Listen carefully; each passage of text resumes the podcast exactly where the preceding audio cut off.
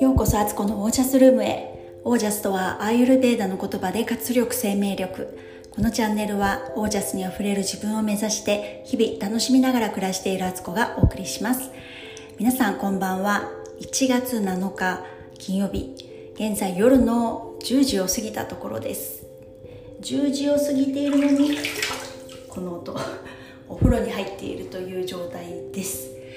今日はねなんかねもう午前中はね家事やるだけで精一杯だったんですよ。あのファスティング3日目なんでね。やっぱりねエネルギー切れというかねエネルギーレベルが下がってますので活動量を抑えた方がよくて。まあ体がね自然とそうしてくれてるわけなんですけどその声に従って、えー、無理はせず外出もせず一日おとなしく過ごしておりました。で今日の体調なんですけどえっと、ちょっとやっぱりねあの息切れがするんですよね。あの家事とかでも家の中ねちょこちょこ動いたりとか立ち上がったり座ったりとかなんかそういう動作をするとなんか「はあ」みたいな感じになってて、えっと、やっぱりいつもとは違うってことがあのそれを実感しているところです。そしてえっとボーンブロスね飲んでないんですよ。飲もうかなと思いながらも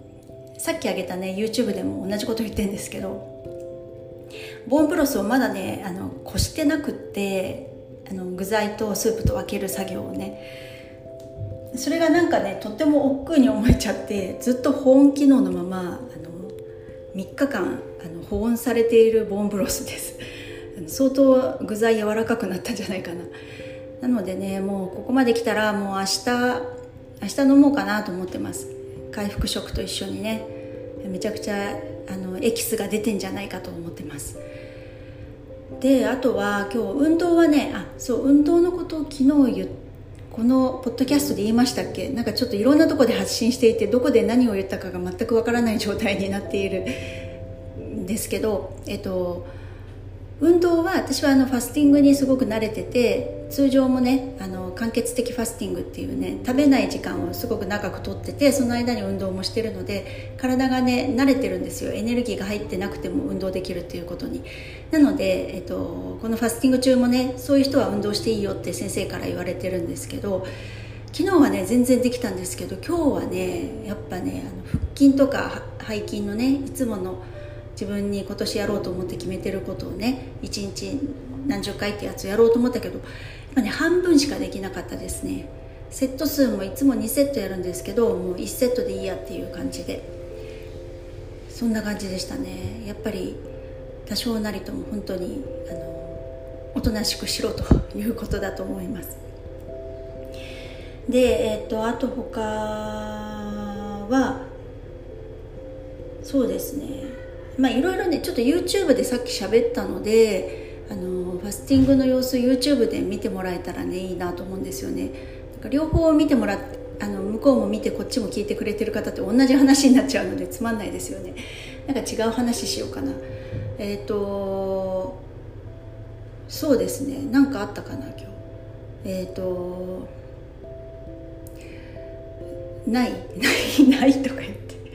今日はねあの事務仕事ずっとやってたんですよ。だからパソコン仕事をねあまり体を動かさなくていい仕事をやってました。でね気づいたらねもう夜の10時っていう状態なんですよ。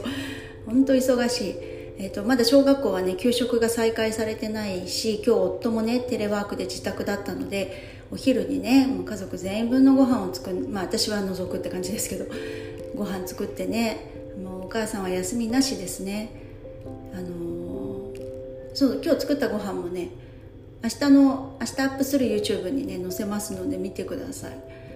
あの自分が食べてなくてもねあのご飯作れるようにねもうねあのスーパーサイヤ人ですね。味見もしないで大体味がわかる。そして自分が食べないのに料理は作れる。もうなんかね別次元のものと思って見てるから今このファスティング中はねもうどうせ食べられないっていうか食べないって決めてるからそんなにねあのめちゃくちゃ食べたいみたいなことはならないです。で思うんですけどなんか食事がね多分あの食事の時間って結構人間ね使ってんですよ一日の中で。3食食べる人だったらまあねお母さんに作ってもらえるとかねパートナーが作ってくれるとかそういう人は別ですけどあの自分でね作って一人暮らしでも家族いようともあの作ってる方っていうのは、えーと、まず何を作ろうか考える。でそこから作る作業に入る。でそれをお皿に盛り付けて食べると。で食べた後はまたそれを片付ける。これをね1日3回やってんですよね。まあお昼とかねちょっと違う外で食べたりとかあるかもしれないけど結構な時間なんですよ。まあパパパッとやっても3 4 0分はかかりますよね。その一連の作業で。早くて30分40分じゃないですか？その食べるまで食べ終わって片付けまで。っていうとねそう思うとあの1日のうち1食でもそれがなくなったりとか下手すりゃ2食もうそんなことしなくていいってなると結構ねあの時間ができるんですよ。でクリエイティブな時間としてね持てるのであの小食ってすごくそういう意味でメリットあるなと私は思っています。現代人はね多分食べることにエネルギーと時間を注ぎすぎじゃないのかってちょっと思ったりもするんですよ。それをね、まあ、一食でも抜くとかそれかあのナッツとかね果物とかでねあのちゃちゃっと食べれるあの料理とかっていうものじゃないような食べ物にするだけでもまただいぶ違うしあの実はこれなんかこの先ね一日ね例えばそれで、まあ、1時間浮くとしましょうよ。その準備とかしなくていいってことで。食べる時間も持たなくていいって。そしたらねそれ結局1年で365時間ですよね。365時間あったらねどんだけ本読めるかなと思うしどんだけ映画見れるかなとかあと何？どんだけ縫い物できるんだっていうね。もうどんだけ編み物するんだってどんな長いマフラーできちゃうんだろうみたいな。ねその時間って結構ちりつもですよね。そうこのね365日それを続けたらってことでねこの間私があの1日1万歩歩くっていうのをね言っているのを聞いてくださった、ね、方がポッドキャスト聞いてる方がそれをね試算してくれてそうするとね私あの北海道から屋久島まで行ける距離になるんですって。大体1日7キロぐらいなので1万歩っていうと。それで計算してくれて すごくないとかって思ってね。これはねモチベーション上がるなっていう。あの T さんありがとうございます。計算してくれて。すごい私の持ちで上がりまくりですそれで。であでも今日と昨日はね昨日はね8000結局ね8500歩だったんですよ。で今日もね5000歩ぐらいなんですよ、まあ、でもねちょっとよしとしました。このファスティング中ちょっと無理なんですよね。やっぱり動くことが。さらに今日なんかね雪です。雪でねツルツルですからね。凍っちゃっててね あの転倒しかねない。あの40代以降の人は本当に転倒気をつけないとダメですよね。こんなんでねあの無理して歩いてね転倒してねあの一生もんのねあの古傷になってしまいそうですので怪我したらね。ということであのまあねこうやって緩くする日もあっていいかなと思ってね今日は歩いてないんですけどあのさっきの話に、うん、ちょっと戻りますね。あのぐるんと回ってきちゃったから。とにかくその1日ほんと1万歩歩くってことは日本縦断できちゃうんだみたいなね。あちょっと沖縄までは行けてないですけど それぐらいの距離ってすごくないですか？それをね1日のうち1時間でもそういう時間持てるって私は本当にあのこれはなんか未来があるなと思っているところです。なので皆さんもねなんかあの若いうちはねあのエネルギー取らないと子供とかね成長期の子とか20代とかバリバリ動いてるような子たちはあのちょこちょこエネルギー取った方がいいんですけどある程度ねもう中年以降に差し掛かった人っていうのはあの食事の仕方っていうのをやっぱりここでガラッと劇的にね変えるっていうのはあのとても実はあのメリット大きいんじゃないかと思っています。その時間とかねエネルギーの使い方もそうですけど何より私はまあこのボンブロスファスティングでね糖質依存から脱却して、えーと、脂質代謝油をエネルギーに変えることができるっていうエンジンも動かせる自分になっていくと2つのエンジン持てるからハイブリッド式のねあの体になるんですよ。あの糖質入ってこなかったら油自分の油とかね脂肪を使って体を動かすことができるしあの本当にこれは何回も言ってますけど将来的にねあの年齢を重ねると脳の中のエネルギーって基本はみんな糖で動かしてるんですけどだんだんね糖をね代謝できなくなってくるんですって頭が。でそうなるとどんだけ糖をとってもあの頭回んなくなってきてでやっぱりそれが認知症につながるって言われてるんですよね。だけどあの油を代謝することって一生できるんですってだからそっちのエンジンも持っとくと将来糖を代謝できない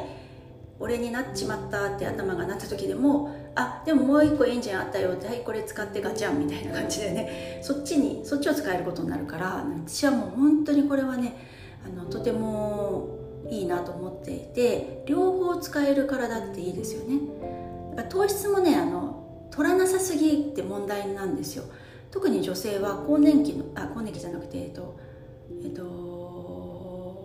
こうえ？なんだっけ？喉喉元にある期間えっとえっと忘れこういうのありますね。こういうの。あの40代あるある。えっと